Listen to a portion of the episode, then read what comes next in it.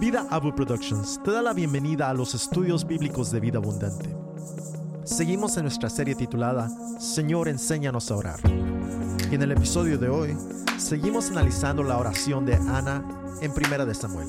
Con ustedes el pastor Jonathan Gallardo.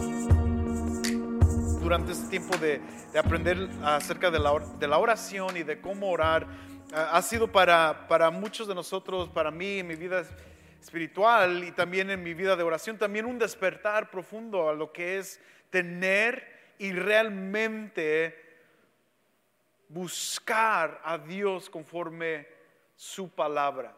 Y yo he estudiado la oración de Ana ya varias veces, pero esta- estas últimas veces que la he estudiado eh, ha sido para mí de gran beneficio en mi vida espiritual y espero que ustedes puedan aprender mucho también de esta oración de Ana que realmente nos enseña muchísimo. Brevemente, resumiendo lo que aprendimos la semana pasada, si lo tenemos ya en la pantalla aquí, ahorita lo van a poner. Vamos a- a resumir lo que sucedió, Ana, para saber dónde estamos en lo que hemos aprendido el- la forma de la oración. Y si ya está ahí, tenemos un poco de, con lo que vimos con Ana, dolor en su oración. ¿Cuántos vieron eso en, los primeros versículos de- del capítulo 1? Ana en dolor, en angustia y también lo que ella dice, amarga. Una mujer que está orando a través y a pesar de todas estas circunstancias. Y al mismo momento se, acude a Dios conociendo su carácter conociendo quién es, por eso lo está haciendo. Otra vez, eh, esto es resumiendo la vida y más bien la oración de Ana y los años que ella estaba pasando buscando una respuesta de Dios que también nos demostró en la vida de Ana su constancia. Una mujer constante en su vida de oración que para muchos de nosotros a veces nos olvidamos de ser constantes, porque pensamos así como lo hizo Ana, pero Ana pensó que Dios se había olvidado de ella. Pero al ella pensarlo, no inmediatamente la hizo también olvidarse de Dios.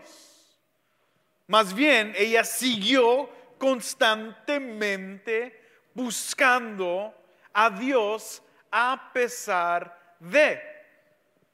O sea, cuando los momentos más difíciles de nuestras vidas llegan y nos bombardean totalmente y pensamos que Dios ya no nos tiene en cuenta, esos a veces es fácil decirlo, pero es donde cuando más deberíamos estar buscando de Dios y ser constantes. Vimos a través de la vida de Ana que eso no fueron varios meses, semanas, días, no fue ni un año, eso puede ser a lo largo de los años que su amiga o su la, otra mujer que vivía a su lado la estaba negando todos los días de su vida. Cada vez que su esposo iba a sacrificar al templo, eso era un recordatorio otra vez de su vida amarga y esto provocó en ella profunda oración y una oración que viene de un corazón quebrantado y angustiado. Pero, al final, ¿qué pasó? Al Dios quien ella oraba, cumple su qué? Promesa. Todo eso, pelear, pelear, pelear, súplica. Recuerdan, uno de los elementos de una vida de oración es este elemento de súplica. De, de pelear con Dios, así como hemos visto a través de muchos de los santos de- desde el Antiguo Testamento y aún en el Nuevo Testamento con el apóstol Pablo. Eh, esto es pelear con Dios, es suplicarle a Dios en estos momentos y buscar de Él una respuesta. Y por fin esa respuesta viene a través de una palabra de Dios sobre su vida y ella la recibe y ya su mundo cambia totalmente. Porque el Dios a quien ella acudió por años, por fin contestó y cumplió su promesa. Ahora, ¿pudo ver Ana dejado de orar? Sí, ¿verdad? Porque, ok, Dios no contestó después de la primera vez, Dios no contestó después de la segunda vez, ok, ya Dios, ya pasaron varios meses, Dios, ok, ok, me voy a esperar un poquito más, ok, Dios ya pasó un año, um, hello, ok, Dios, mira, ya, o sea, tres años, Dios, come on, that's too much. O sea, ella pudo en cualquier momento abandonado su fe, abandonado su concepto y su conocimiento de quién Dios es, y por fin pudo ver simplemente dejado de orar.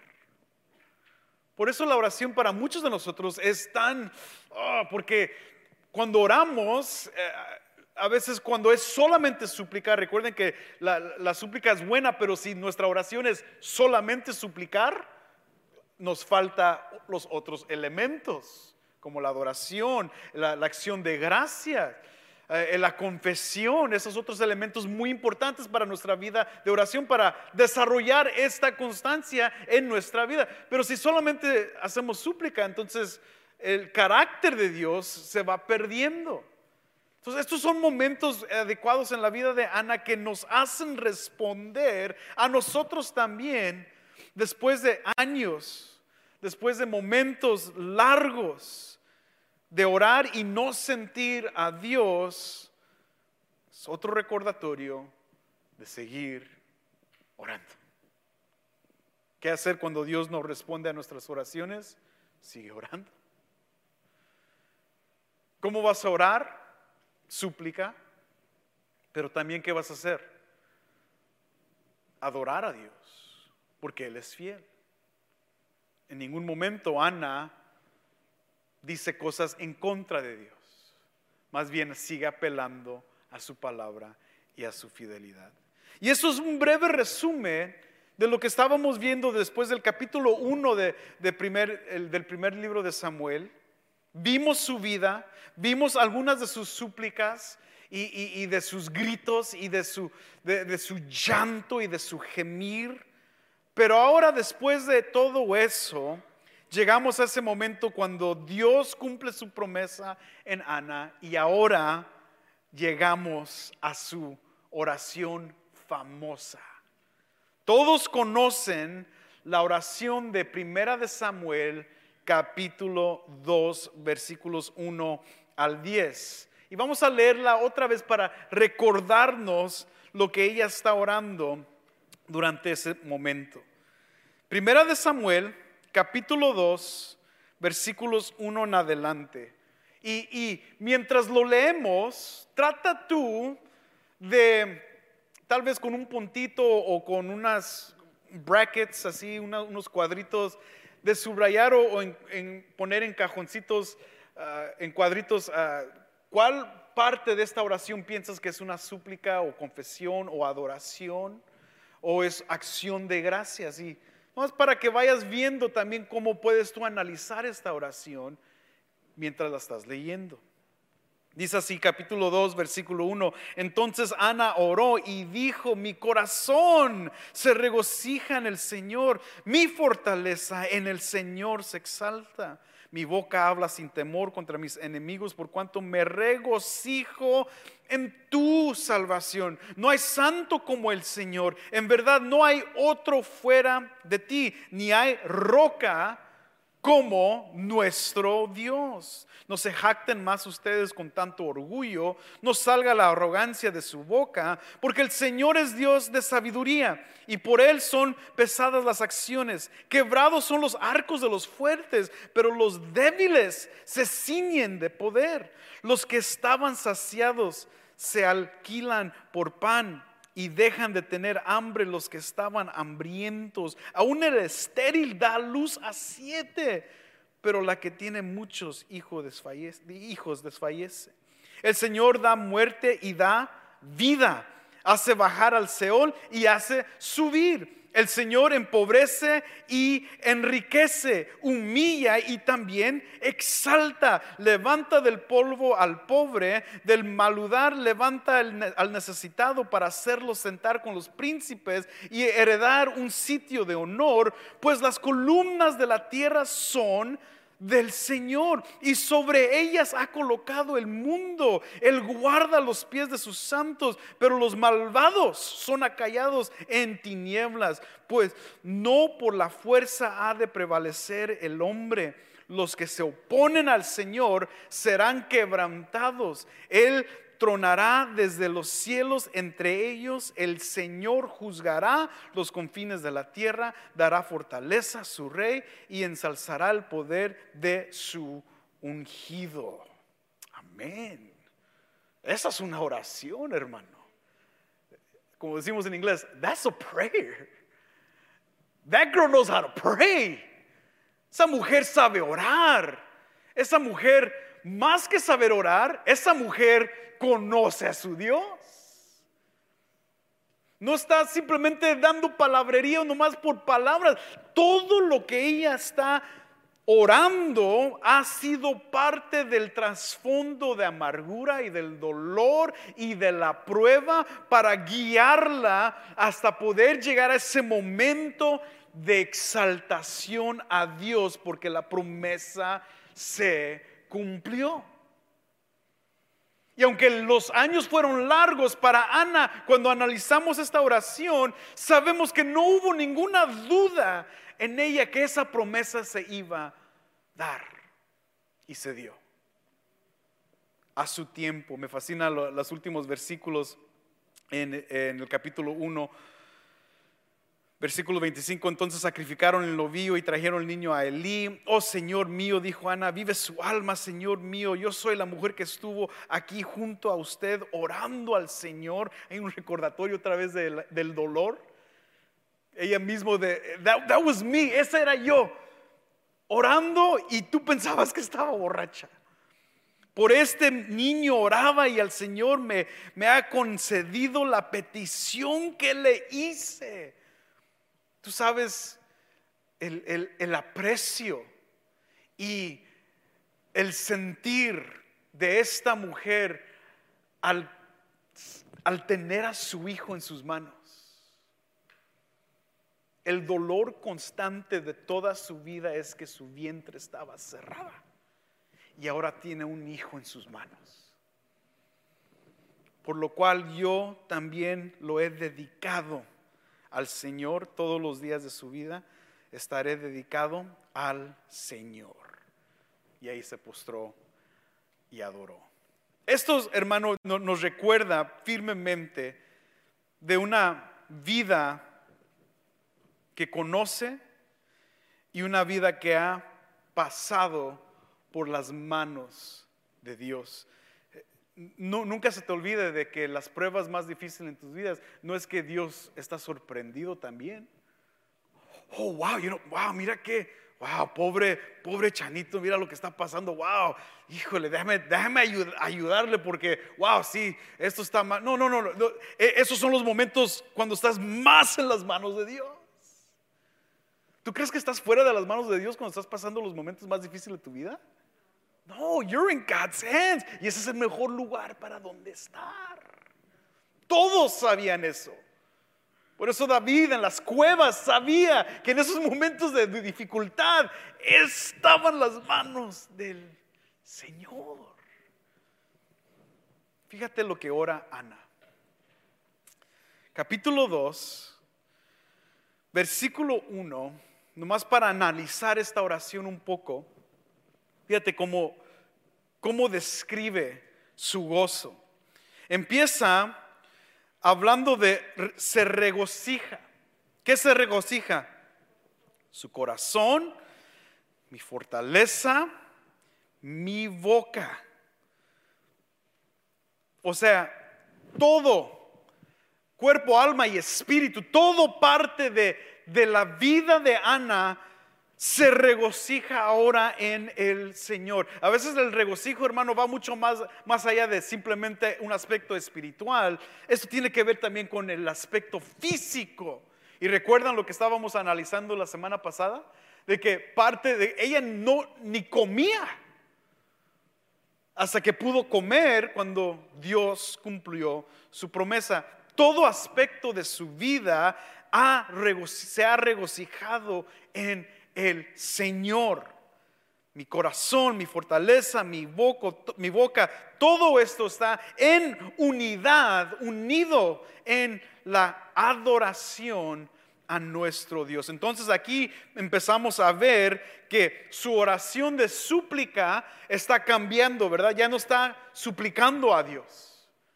Ya no está peleando con Dios. Ahora su oración ha cambiado, ¿verdad?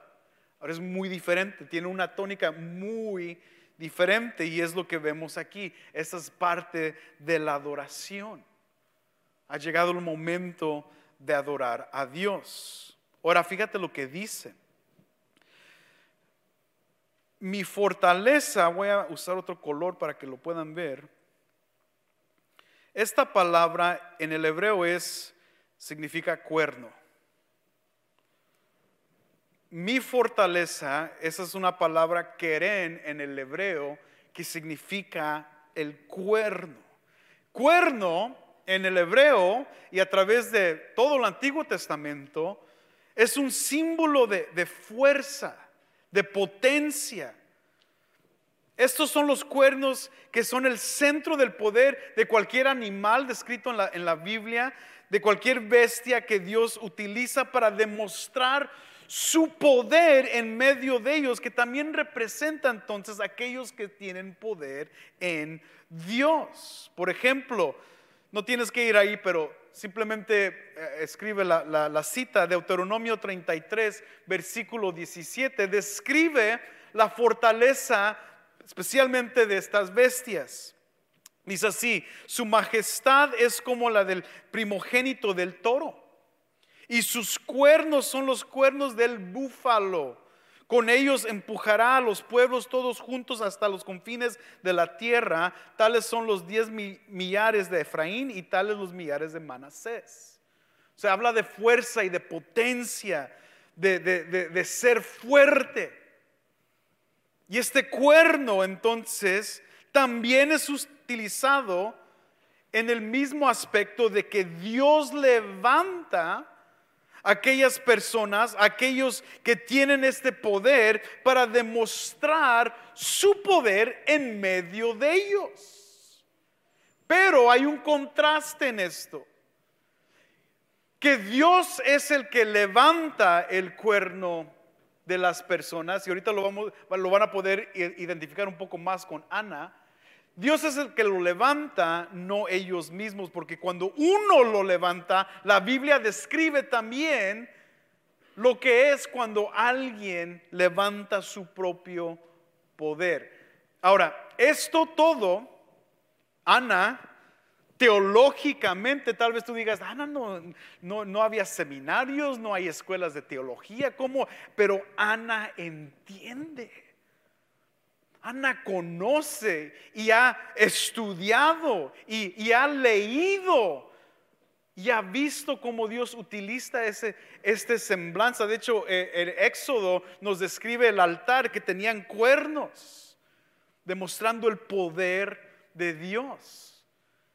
Ana entendía esto y ella misma está orando acerca del cuerno de ella. No en el aspecto negativo como en nuestros tiempos modernos, ¿verdad? Que tenemos un otro doble sentido para, para el cuerno, pero en la palabra de Dios, esto habla de fortaleza, pero a la misma vez habla de la fortaleza de uno cuando uno mismo piensa que tiene el poder suficiente. Por ejemplo, les voy a enseñar en Salmo 75, aquí lo puse un poquito en la pantalla, yo sé que las letras están un poco chicas, pero aquí en el Salmo 75, versículos 4 y 5, dice lo siguiente, los orgullosos. Aquí está hablando de gente orgullosa, no, no tenemos que definir la palabra. Orgullosos. No se jacten, que es casi lo que está diciendo Ana eh, en el versículos 3 al 5 cuando leemos su oración, pero aquí lo vemos en contexto de, de un salmo y una oración también.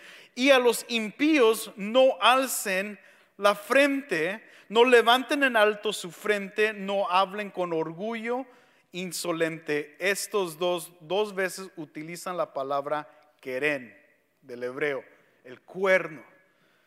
El orgulloso el que se revela en contra de Dios por sus propias fuerzas, levantan ellos mismos su cuerno. ¿Qué quiere decir eso en un contexto de oración? simplemente ponte a pensar. Ana está orando. Esta es una oración. No es un debate teológico, no es un debate de definición de términos. E, esto está en un contexto de oración que ella, Dios ha levantado su cuerpo. Dios la ha fortalecido a ella. Ella nunca pensó que iba a sobrevivir los días más difíciles de su vida en sus propias fuerzas. ¿Qué pasa cuando eso sucede en una vida normal? Primero, pensamos que sí podemos. ¿Sabes qué? Ya no necesito nada de eso. Ya no necesito tu iglesia, tu Dios, tus oraciones. Ya no ores por mí, brother, que no sirve tu oración. Ni yo mismo voy a orar porque no sirve. Esto, esto lo, solamente era para mis padres. Entonces, en nuestras propias fuerzas podemos decir, no, mira, ahora yo, mira, fíjate, ni, ni, necesito la iglesia, necesito a la gente de la iglesia, ni necesito al Dios de esa iglesia y voy a vivir conforme mi fuerza mi cuerno, mi poder. Uno intenta, lo hace, vive, ya al principio está, oh, yes, ya ves, ya, I told you I didn't need that. Ya ves, les dije que no los necesitaba, les dije que no necesitaba nada de ustedes, de, nada de su Dios, nada de su... Pero conforme va pasando el tiempo, ese cuerno va perdiendo el filo. Y luego Dios no deja pasar a nadie que se burle de él. ¿Qué, dice el Salmo? Dios, ese orgullo insolente, fíjate, versículo, perdón, aquí en el mismo, mismo Salmo, mismo Salmo, si, si leemos el versículo, que dice el versículo 10, quebraré todo el poderío de los impíos, pero el poderío del justo será ensalzado. Y lo que está aquí utiliza en el mismo versículo la palabra queren para poder. ¿Quién lo va a quebrar? Dios. Dios quiebra al orgulloso. ¿Por qué crees que es tan necesario tener una vida de oración? Porque en esa vida de oración lo primero que estás, fíjate por cómo empieza Ana. En esa vida de oración lo que estás haciendo es que Dios, yo no puedo. I can't. Mi cuerno no tengo. No puedo en mi poder, no puedo, no puedo en mis propias fuerzas, no puedo con mi entendimiento. Dios, te necesito. Aquellos que han vivido confortablemente, cómodamente, adecuadamente, sin entender la necesidad de doblar rodilla, se han encontrado teniendo que pelear por sí mismos esas batallas. Y a veces parece que el, enemigo les da un poquito de chance y ah, sobreviven, pero constantemente están peleando y poco a poco se va el, doblando el, cuerno, se va, el poder se va desvaneciendo y llega el momento cuando Dios mismo lo quiebra. Por eso Ana empieza con este querén de Dios, del cuerno de Dios, sabiendo que ella, ella dice, entonces oró y dijo, mi corazón, vamos a regresar al, a primera de Samuel, me salir de esto. Primera de Samuel, mi corazón se regocija en el Señor, mi fortaleza, mi cuerno, en el Señor se exalta. ¿En Ana? en el Señor. ¿En Elí? ¿En su Hijo? En Él. Señor, todo este tiempo y el contexto de pelear, pelear, pelear, ella reconoce que no tiene poder si no es o si no viene primeramente por Dios. Tener los cuernos exaltados por Dios es en toda la Biblia conocido como obtener la victoria y la salvación. Vamos a ver brevemente el Salmo 85. Vayan al Salmo, lo voy a poner en la pantalla también, pero al Salmo 89, perdón, 89, versículo 17.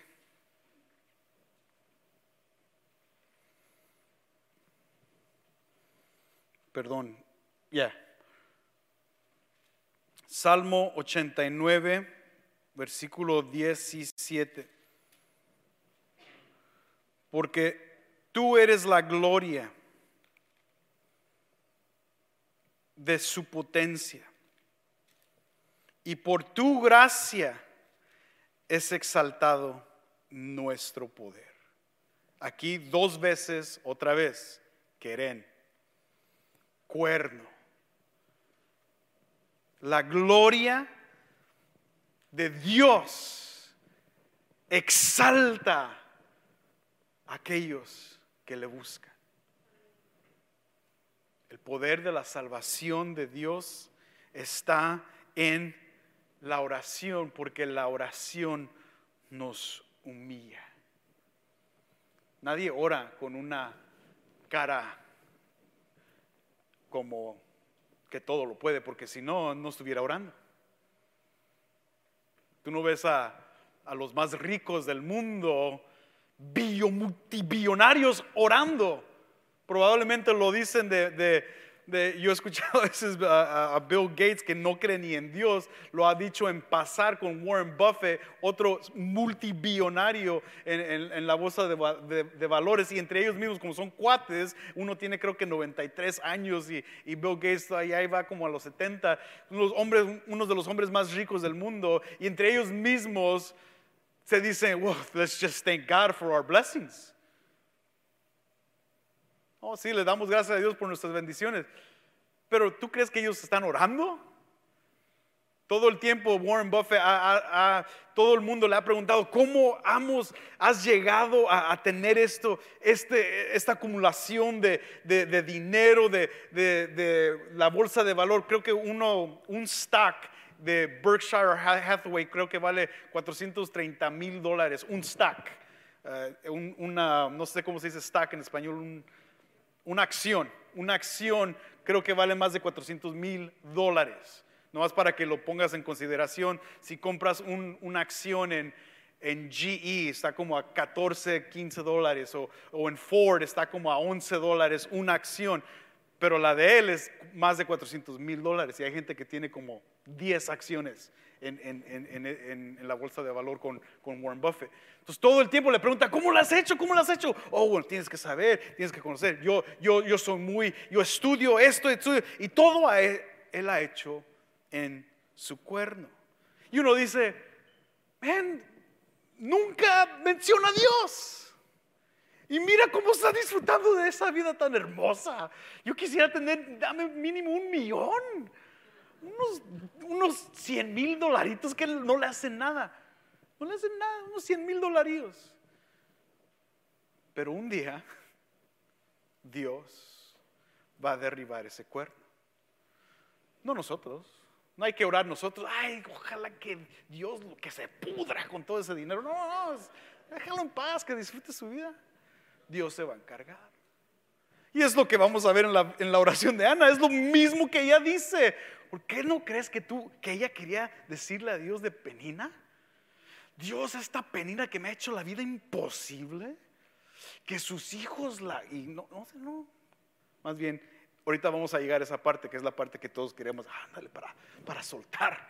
Es una oración imprecatoria casi lo que hace, lo que hace Ana. Pero esto es otra vez, entendiendo el poder de Dios en la vida de Ana. Y, el último salmo que, quiero que vean aquí eh, en este contexto es el Salmo 92. Salmo 92, rápidamente, versículo 10. Salmo 92, versículo 10. Aquí lo vemos.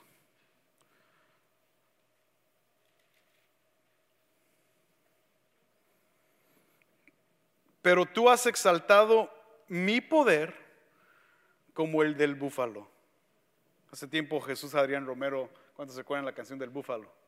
Todos los antiguos de los noventas saben esa canción. Pero tú has exaltado mi poder, otra vez, mi querén, cuerno, como el del búfalo.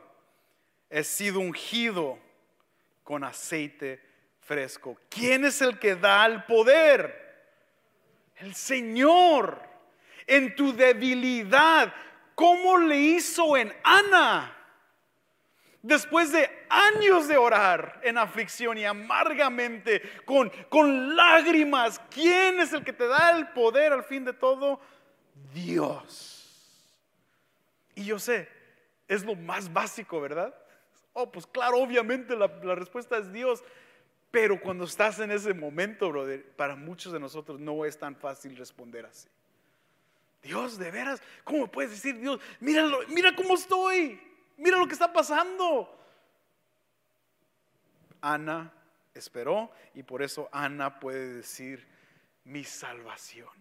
Literalmente lo que está diciendo Ana es que yo no tenía poder, pero Dios levantó mi cuerpo. Dios me fortaleció. Dios me dio el poder. Cuando estaba toda doblada, Ana dice, Él me exaltó con su poder y me dio la salvación. Hay que aprender a orar como Ana, hermanos. Mujeres sabe orar. Y ese es solamente el versículo 1. Eso es primero, eso es parte de su primer palabras. Ponte a pensar en las primeras palabras de tu oración. Si orases el día de hoy, ¿te puedes recordar qué fueron las primeras palabras de tu oración? No es para hacerlo sentir mal, simplemente para analizar. ¿Por qué? Otra vez, ¿qué conoces de Dios? ¿Qué es lo que Dios activamente está haciendo en tu vida? Pónganse a pensar, la súplica de Ana en los primeros versículos del capítulo 1 era, era súplica y era dolor, era el momento en cual ella estaba en ese tiempo. Pero ahorita personalmente ha recibido de Dios su promesa y ahora lo que ella conoce, lo que ella siente, lo que ella tiene internalizada dentro de ella, lo que ha esperado toda su vida, eso es su expresión. Expresarlo con entendimiento. Por eso, qué bueno cuando estamos adorando. Eh, muchos han pensado que no, ya no podemos cantar o danzar o levantar las manos. Eh, y es increíble ver el servicio de inglés, hermanos. Se siente cuando cantamos el servicio de inglés, se siente literalmente como una iglesia reformada. Pregunten a los que cantan en el servicio de inglés. Ah, yo soy el único que fue, pero sí escuchan las voces, pero es todos y está bien, o sea, nadie le está diciendo que lo tienes que hacer así. El servicio español ya somos un poquito más latinos, ¿no? Y, se nos mete un poquito y queremos moverlo. Y nadie dice que no lo hagan. Claro, hay una, un orden. Nadie está acá levantando, haciendo un escándalo, claro. Pero es, es adorar, es expresar, es sentir a Dios. Hermano, cuando, cuando lloras, ¿acaso lloras nomás por llorar? No, porque sientes ya sea aflicción, ya sea algo alegre, ya sea dolor, pero sueltas tu emoción porque lo sientes. Y cuando tienes una vida de oración constante con Dios, sientes su presencia, sientes su mano sobre ti. No es que literalmente está poniendo, pero sientes que Dios está allí. Y eso se puede expresar, hermano. Canta, adora, ora. Pero eso es parte de, tu vida de oración. pero lo haces con entendimiento. El problema es que cuando nomás nos vamos con las emociones, y no sabes que es que ellos lo están, se ve bien padre, el ambiente está bueno. No, no, es, es adorar en espíritu y en verdad. Ana entendió este principio. Fíjate, seguimos. Versículo 2, no hay santo como el Señor, dice Ana. En verdad, no hay otro fuera de ti, ni hay roca como nuestro Dios. Esta palabra roca es también constante a través de todo eh, el Antiguo Testamento, pero ¿qué nos dice la palabra roca? Ana es básicamente está diciendo seguridad. También protección y refugio. Esto es lo que representa esa palabra en Ana. Ana no está diciendo eso nomás por decirlo.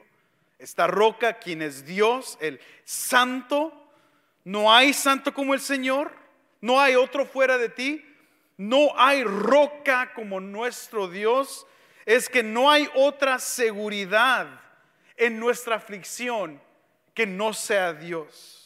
En nuestro dolor y, en nuestro tiempo cuando nos golpean los enemigos, así como constantemente Penina le decía así en la cara de Ana, no hay protección extra que no es Dios.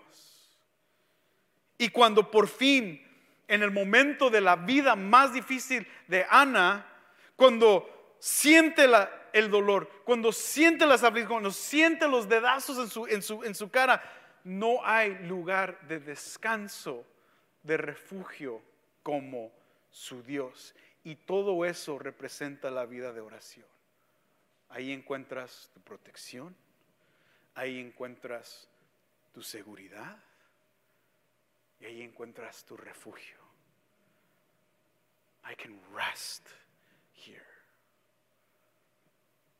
Por eso aquellos que no entienden estos elementos de la oración, que solamente perciben la oración como, como una carga de, ah, tengo que orar, gracias Dios por este día, Dios. Ah, ah, eh, es que no han entendido que eso es mucho más que simplemente tratar de comunicarte con Dios en una manera ligera. Eh, eh, para los que supieron salir rápido con, mi esposa a la graduación del pastor Henry, fuimos a, California y fuimos a la hermosa ciudad de Santa Bárbara. Y en Santa Bárbara hay una misión que se llama Santa Inés, la misión de Santa Inés. Creo que aquí está Inés, por ahí anda Inés. Pero la Santa Inés, y, ahí estaba, y por fin, eh, ahí está, en, los ídolos que tenían ahí, los monos que tenían ahí en la misión de, los, de los, españoles que cuando llegaron en el siglo XVIII, y me gusta, fascina la historia, ahí estábamos viendo, ¿no? Entonces ahí tenían los colgados los, rosarios. Y yo nunca entendía lo que era un rosario. Sabía que se oraba el rosario, sabía que eso era lo que utilizaban muchas de las iglesias católicas para orar, pero ahí tenían rosarios que tenían una explicación de qué se hacía.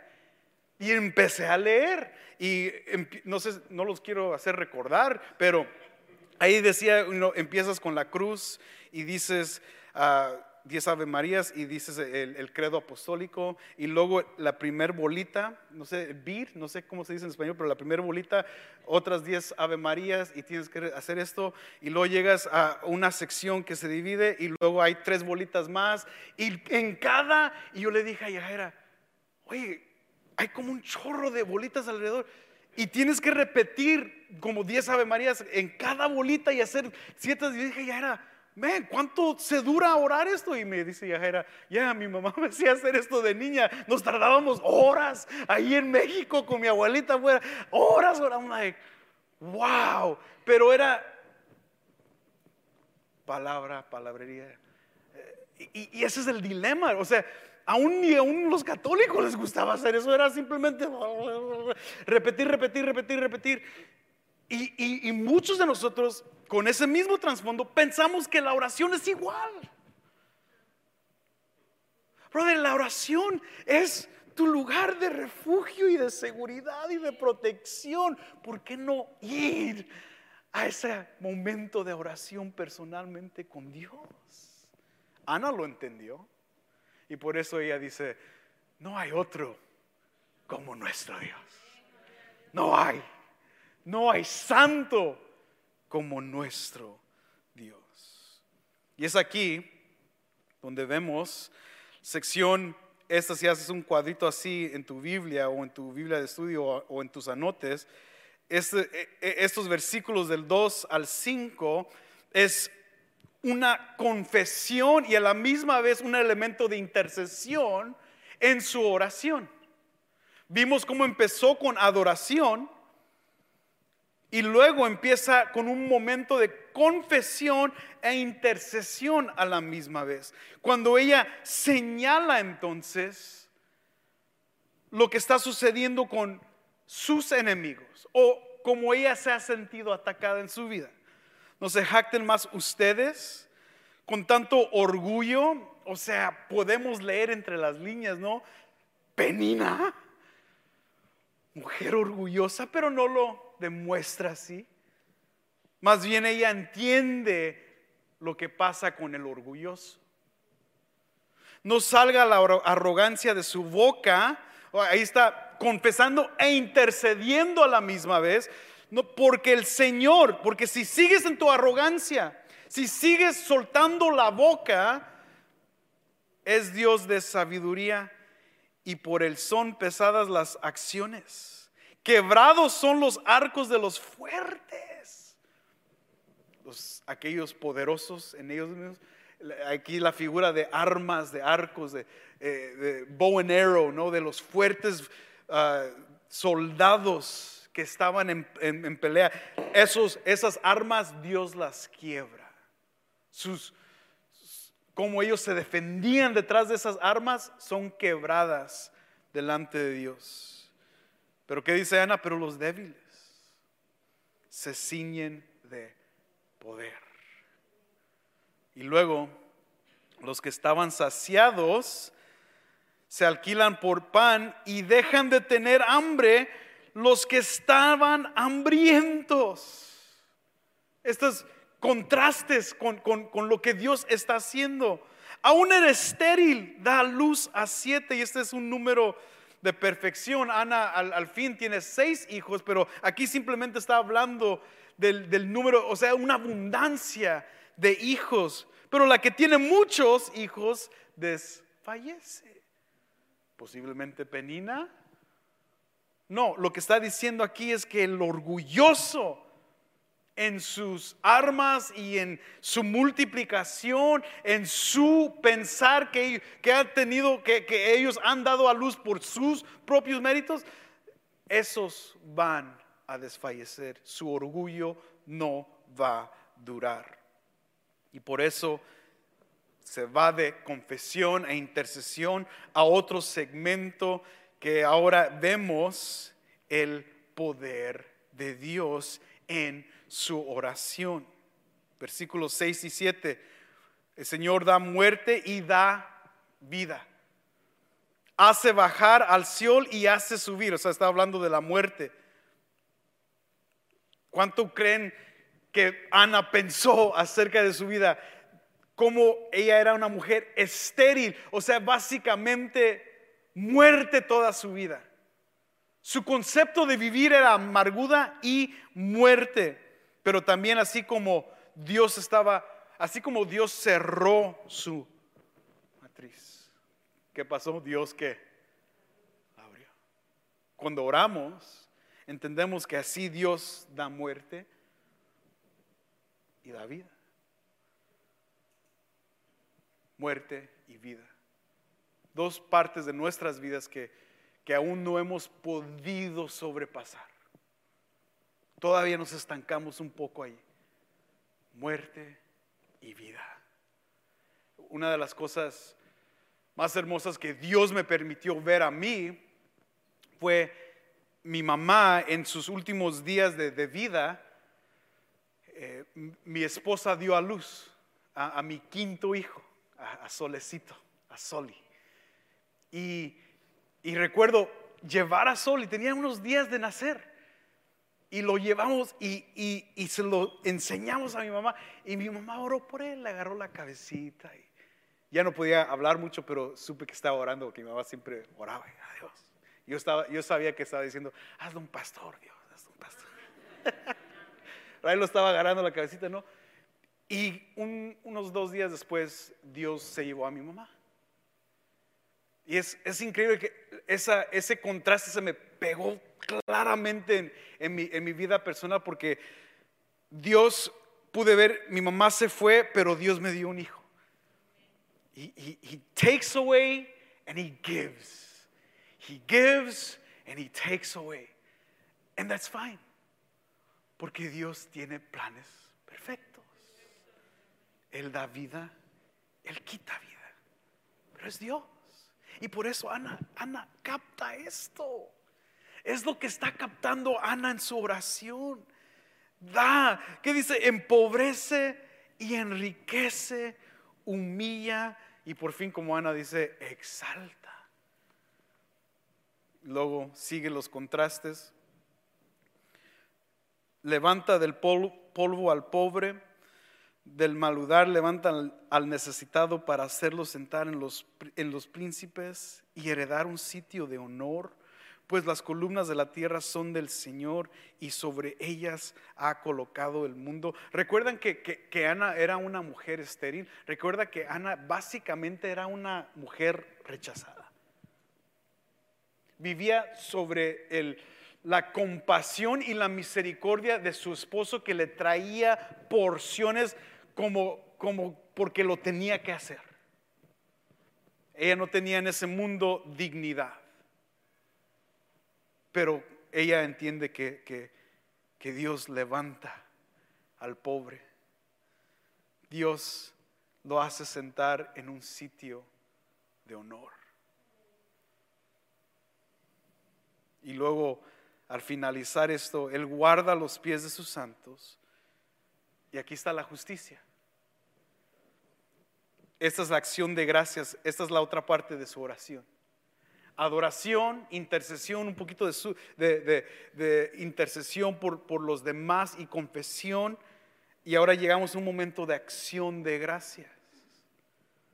Él guarda los pies de sus santos, pero los malvados son acollados en tinieblas. O sea, ¿qué, ¿qué, es lo que está diciendo Ana?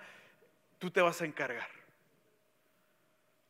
Todas las injusticias en mi vida, en, la vida de Israel, a nuestro alrededor, de todo esto, tú te vas encargar. Por eso tu oración, hermano, necesita conocer a Dios, porque al fin, cuando tú te frustras por lo que algo, alguien más tiene, por lo que otra gente disfruta, por las personas que te tratan mal, si, si tú siempre estás como, ah, es que él siempre me dice, es que ellos, es que mi trabajo, es que si siempre estás viviendo bajo esa opresión de los demás, es que no has entendido que Dios se va a encargar. Ponlos en manos de Dios. Pues no por la fuerza ha de prevalecer el hombre. O sea que de Dios nadie se va a burlar. Y luego, este, fíjate, lo, mencioné un poco la semana pasada. Damari, si puedes pasar rápido, porque quiero hacer esta última oración con, ustedes. Pero en, el, en 1 Samuel capítulo 1 vimos el rechazo constante de, de Ana Vimos su bajeza, su falta de dignidad. Pero cuando Dios le da un hijo, este hijo, esta es la palabra que quiero enfatizar, Mesías. Dará fortaleza a su rey y ensalzará el poder de su ungido. O sea que su hijo iba a tener parte en el legado y en el reinado del ungido de Dios.